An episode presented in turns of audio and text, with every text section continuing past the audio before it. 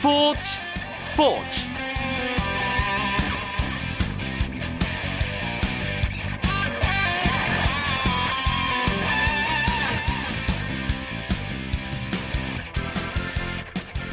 안녕하십니까. 금요일 밤 스포츠 스포츠. 아나운서 이광용입니다.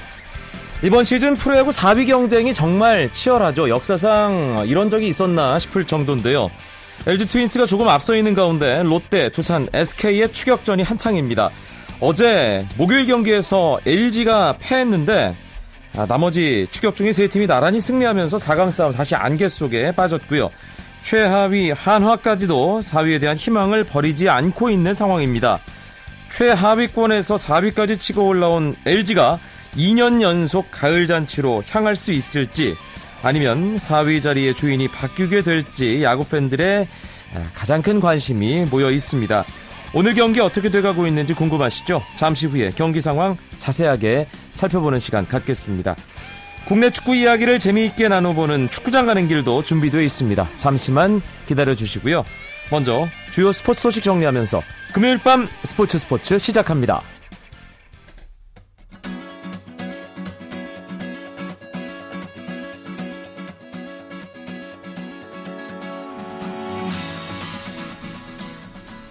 북한이 인천 아시안 게임 응원단 파견 방침을 철회했습니다. 북한은 지난달 남북 실무 접촉에서 역대 최대 규모인 350명의 응원단을 파견하겠다고 밝혔지만 응원단을 보내지 않기로 했다며 방침을 선회했습니다. 인천시와 대회 조직위는 흥행에 영향을 미칠 북한 응원단의 불참 소식에 아쉽다는 반응을 보였는데요. 인천시는 응원단을 파견하지 않겠다는 북한의 입장 발표를 유감스럽게 생각한다고 밝히면서 대회 개막까지 시간이 충분한 만큼 정부와 북한과의 협상으로 전향적인 결과가 있을 수 있다며 아, 북한 응원단 파견에 대비해 준비에 만전을 기하겠다고 인천시는 덧붙였습니다. 손흥민 선수가 속해 있는 독일 프로축구 레버쿠젠이 2014-2015 유럽 축구연맹 챔피언스리그에서 프랑스의 명문 AS 모나코 등과 한 조에 편성됐습니다. 조추첨 결과 레버쿠젠은 AS 모나코, 벤피카, 제니트, 상트페테르부르크와 함께 C조에서 조별리그를 벌이게 됐고요. 지난 시즌 우승팀 레알 마드리드는 잉글랜드의 리버풀, 스위스의 바젤, 그리고 루도고레츠와 함께 B조에 들어갔습니다. FC 바르셀로나는 프랑스의 파리 생제르맹, 네덜란드의 아약스, 이스라엘의 아포엘 텔아비브와 F조에 묶였고요. 이 밖에 D조의 보루시아 도르트문트와 아스널, 2조의 맨체스터 시티와 바이른 린헨, 프리미어리그와 분데스리가의 맞대결이 팬들의 관심을 끌 전망입니다. 2014-2015 유럽 챔피언스리그 조별리그는 9월 17일에 시작하고요. 결승전은 2015년 6월 7일 독일 베를린의 올림픽 스타디움에서 벌어집니다.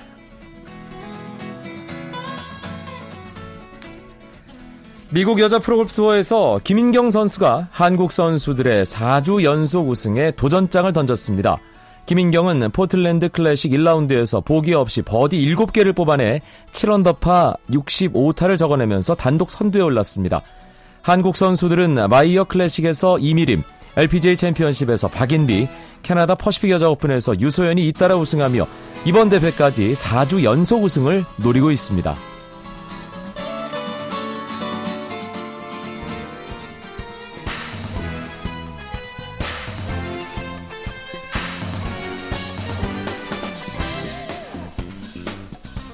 사위 경쟁이 더 뜨거워진 프로야구 경기 상황부터 알아보겠습니다. 일간 스포츠의 유병민 기자 연결되어 있습니다. 안녕하세요. 네, 안녕하십니까. 아, 4위 경쟁 중심으로 경기 상황 짚어보겠습니다. 4위 LG가 어제 SK에게 지면서 LG와 추격하는 팀들 간의 격차가 줄었는데요. 오늘은 네. LG가 앞서가고 있더군요. 네, 그렇습니다. 오늘 지금 현재 LG가 앞서기 때문에 이 상황이 유지된다면 격차는 또 다시 벌어질 것으로 예상이 되는데요. 인천에서 열리고 있는 LG와 SK의 경기는 8회 현재 LG가 SK에게 11대 2로 크게 앞서 있습니다. 네. 선발 싸움에서 희비가 엇갈렸는데요. LG는 선발 오규민이 6회까지 2실점에 그치면서 호투한 반면 SK 선발 최병용은 3가 3분의 1이닝 동안 홈런 2방 포함 6실점을 기록하고 강판이 됐습니다. 자세한 경기 내용 정리를 해주시죠. 네, LG가 모처럼 화끈한 장타를 앞세워서 기선을 제압했습니다. 그 중심에는 정성훈이 있었는데요. 정성훈은 0대 0으로 맞선 3회 솔로 홈런을 터뜨렸습니다. 이어 3대 0으로 앞선 4회에는 3런 홈런을 폭발시키면서 연타석 홈런을 기록했습니다. LG는 6회에도 한 점을 더 보태면서 승부에 세기를 박았습니다. SK는 6회 조동화가 투런 홈런으로 추격했지만 추가 득점을 더 올리지는 못하고 있습니다.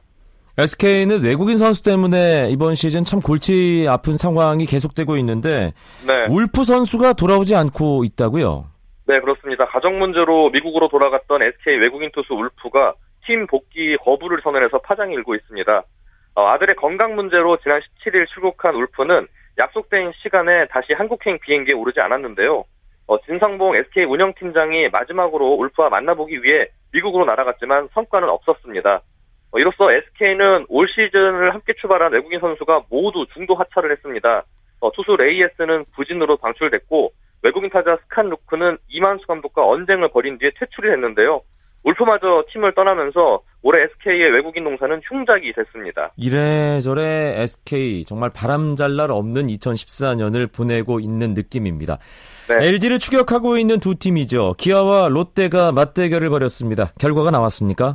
네, 아직 경기가 진행되고 있는데요. 8회 말 롯데의 공격이 진행되는 가운데 기아가 9대 3으로 앞서 있습니다. 네. 오늘 롯데는 옥스프링, 또 기아는 왼손 양현종이 선발 등판을 했는데요. 어, 둘은 좀 엇갈린 행보를 보였습니다. 옥스프링은 3회 투아웃까지 정말 퍼펙트한 피칭을 선보였지만 4회부터 제구가 흔들리면서 5이닝 5실점으로 부진했습니다. 반면 양현종은 1회 1루수 실책이 나오면서 한 점을 내줬는데요. 하지만 이후 안정된 제구를 바탕으로 6회까지 완벽한 투구를 선보이며 승리 투수 효과를 갖췄습니다. 기아는 5대1로 앞선 6회 안치용이 투런포를 터뜨리면서 승부의 세기를 받은 것 같습니다. 6위로 밀리면서 LG와 승차가 벌어져 있던 두산 어제 삼성킬러 니퍼트를 앞세워서 삼성을 한 점 차로 잡았는데 오늘도 네. 일단 앞서가고 있네요. 네 그렇습니다. 잠실에서 열린 두산과 삼성의 경기는 8회 현재 아니 7회 현재 두산이 2대 1로 앞서 있습니다. 지금 현재 비가 많이 오는 관계로 경기가 중단되는 상태인데요. 경기 진행이 어려울 경우 두산의 강호 콜드 게임이 예상이 됩니다. 네. 그렇게 되면 두산은 1위 선, 어, 선두 삼성을 상대로 두 경기를 모두 챙기는 어, 큰 의미를 갖게 될 것 같습니다. 음, 두산 팬들로서는 어, 비가 계속 내리길 바랄 테고요. 삼성 네, 팬들 오늘 예. 유희관 선수가 어, 계속 견제를 하는 많이 하는 모습이었어요. 아무래도 비가 많이 오니까 그 경기 시간을 좀 끌려가는 모습인데 이로 인해서 삼루 쪽 삼성 관중들에게서 야유가 엄청나게 쏟아졌습니다. 네, 알겠습니다. 이 경기 상황은 아, 상황을 좀 더 지켜봐야 될 것 같고 네. 한화가 최근에 참 무섭습니다. 이게 한화가 네. 가을 야구하는 거 아닌가 그런 생각도 조심스럽게 아마 한화 팬들은 기대를 하고 계실 텐데 오늘 경기도 넥센의 화력에 결코 밀리지 않는 모습인데요. 네, 그렇습니다. 지금 대전에서 열리고 있는 하나와 넥센의 경기는 8회 현재 넥센이 8대 6으로 앞서 있습니다. 어, 하나가 경기 초반에 리드를, 잡, 리드를 잡았습니다. 그러나 넥센에는 그 최근 무서운 방망이를 뽐내고 있는 강정호가 있었는데요. 강정호는 2대 3으로 뒤진 5회 무사 1, 2루에서 왼쪽 담장을 넘기는 3점 홈런을 터뜨렸습니다. 이렇게 되면 강정호 선수가 40 네. 홈런 이제 두개 남은 건가요?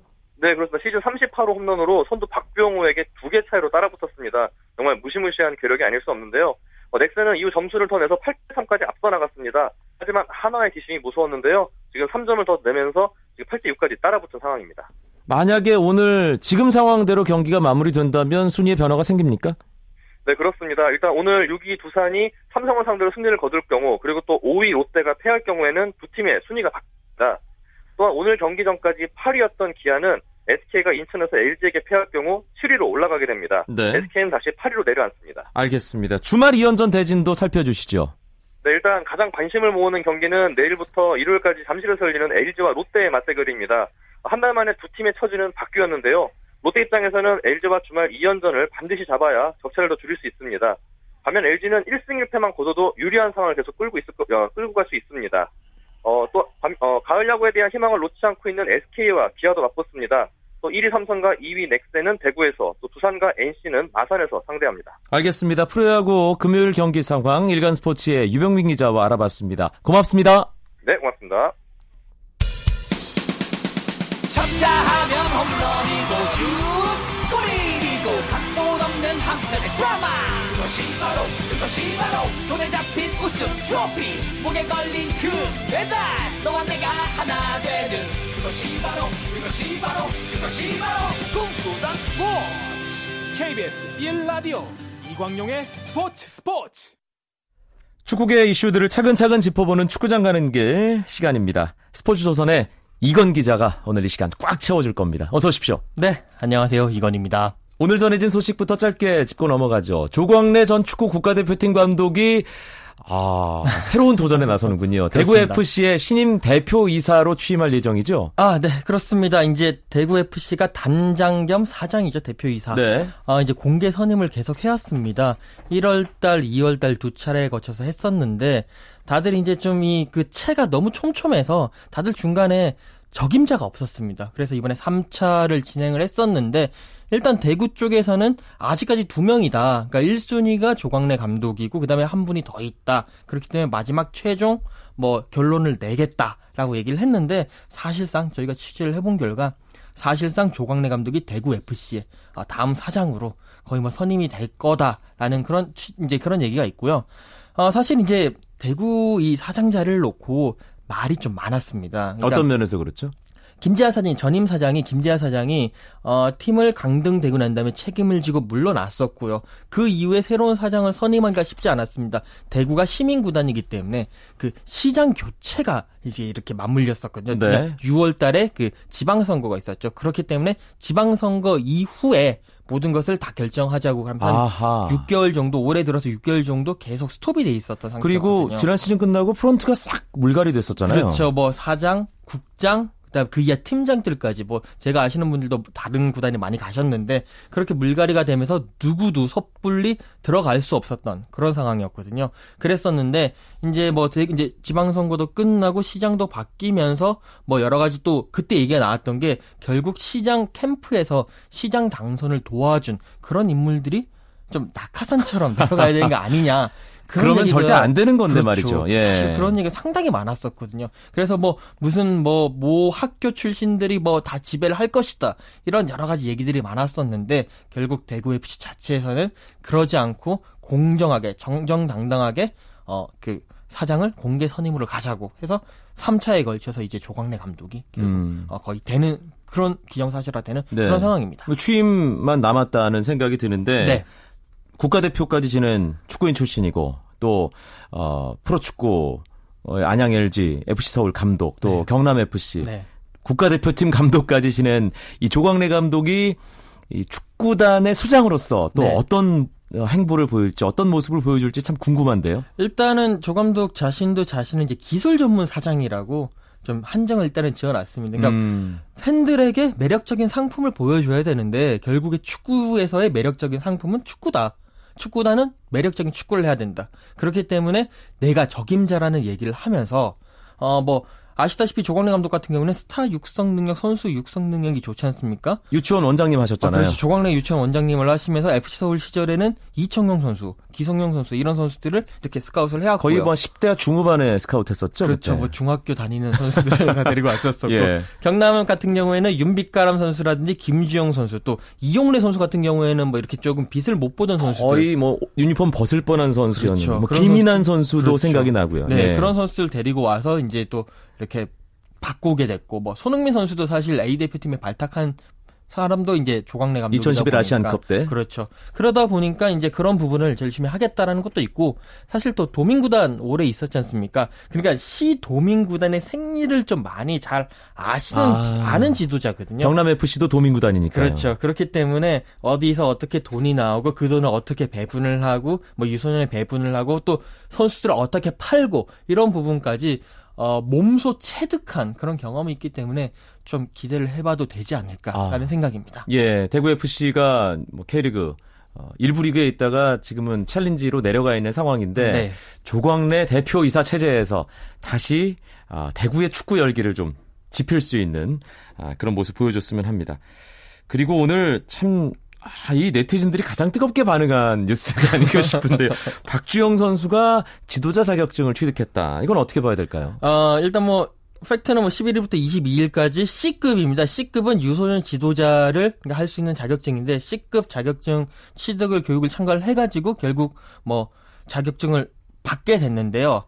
아 이게 참 진짜 지금 박주영 선수의 그 머리 아픈 상황을 그대로 대변하고 있다라고 네. 볼 수가 있겠습니다. 이유가 있는 거죠. 그렇죠. 일단은 지금 박주영 선수가 어디를 갈 수가 없, 그냥 가지를 못하고 있잖아요. 아스날에서 방출되고 난 다음에 팀을 못 찾고 있는 K리그 상황. 이적 시장, J리그 이적 다 닫혔죠. 지금 또 그 유럽도 한 3일인가 4일 남았거든요. 8월 8월 31일 예. 일로 끝나는 그렇죠. 8월 30일. 그러니까 9월 3일 오전 8시에 유럽 이적 시장이 다 닫히거든요. 그러니까. bank holiday 이런 부분 때문에 네. 그렇게 닫히는 상황이고 어 결국 남은 거는 유럽 아니면 중동인데 지금 사실상 유럽도 쉽지가 않을 거다라는 얘기가 있어요.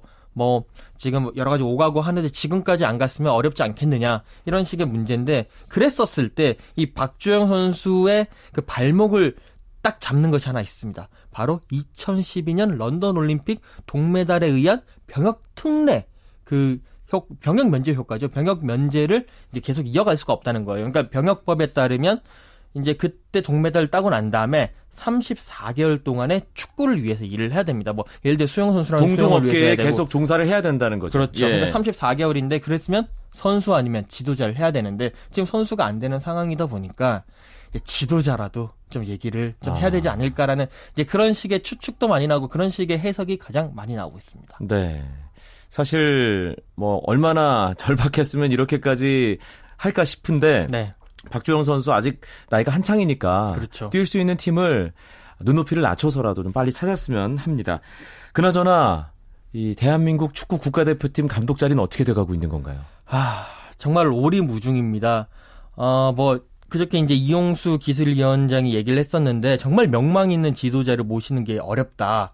원래는 9월 달에 지도자를 데리고 와서 벤치에서 보게 하고 10월 베네수엘라 우루과이전 그렇죠. 보게 한다는 거였잖아요. 10월 때부터 이제 벤치에 앉히려고 하는데 이제는 아예 그냥 10월 달에 앉히는 걸 하면서 계속 협상을 전개를 해 나갈 것이다. 뭐 4, 5명의 얘기가 있다. 뭐 이런 식으로 얘기를 하고 있는데요. 또 여러 가지 기준, 그 여덟 가지 기준들도 완화를 했거든요. 특히나 뭐 영어도 이제 못 써도 괜찮다부터 시작해서 나이 같은 부분도 그렇고 여러 얘기를 하고 있고 일단은 4, 5명 정도의 유럽과 남미를 아울러서 4, 5명 정도 후보군을 정해놓고 접촉 중이다라고 얘기는 하고 있습니다.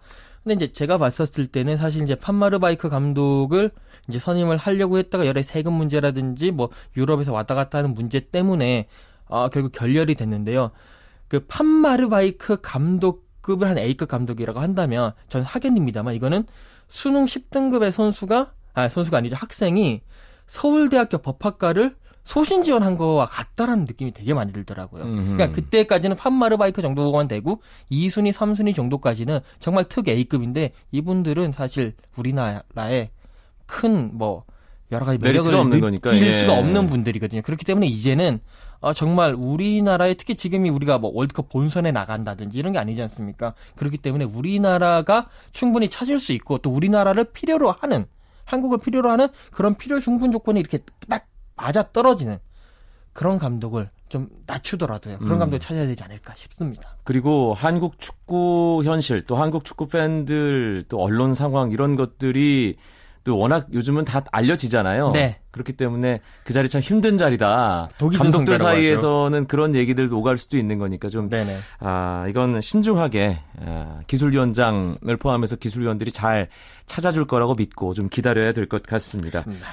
K리그 이야기로 넘어가 보죠. 서울과 포항 아시아 체육연맹 챔피언스리그 8강에서 만났는데 결국 서울이 승부차기 끝에 4강에 진출했습니다. 유상훈 골키퍼 대단합니다. 아, 혈전도 그런 혈전도 없었었고. 네.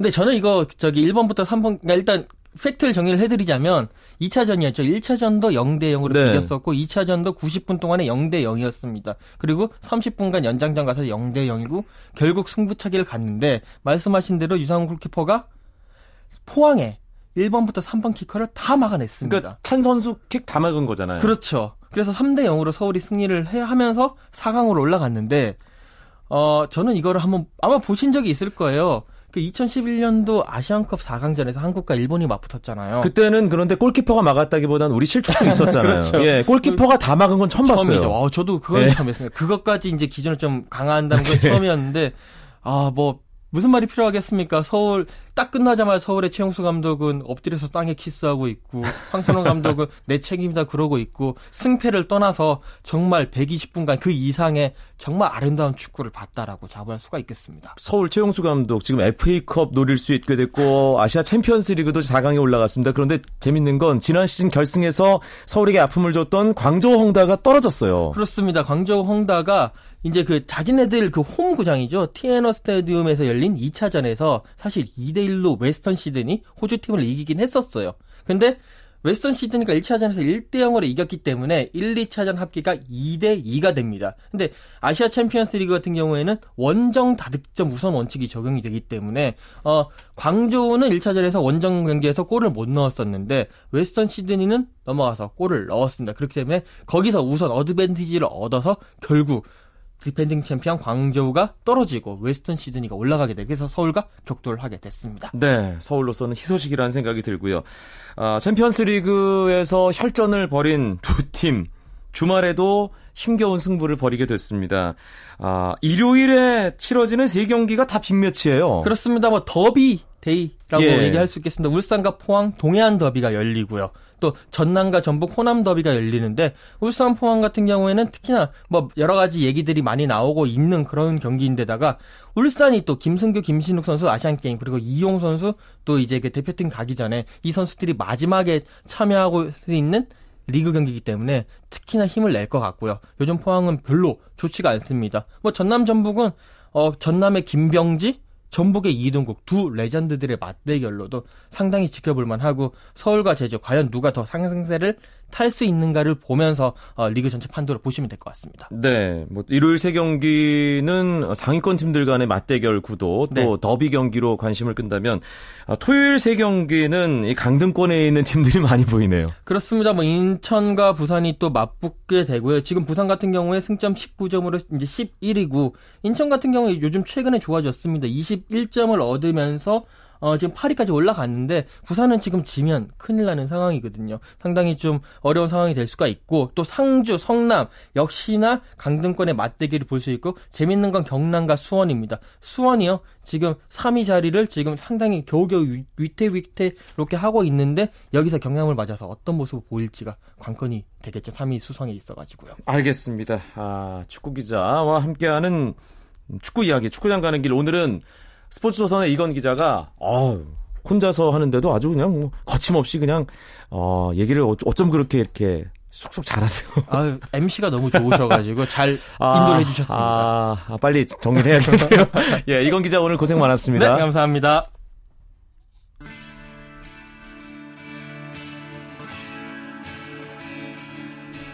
오늘 준비한 소식은 여기까지입니다. 내일은 9시 20분부터 최시중 아나운서와 함께 하실 수 있고요. 저는 월요일 밤에 다시 뵙겠습니다. 아나운서 이광용이었습니다. 고맙습니다. 스포츠 스포츠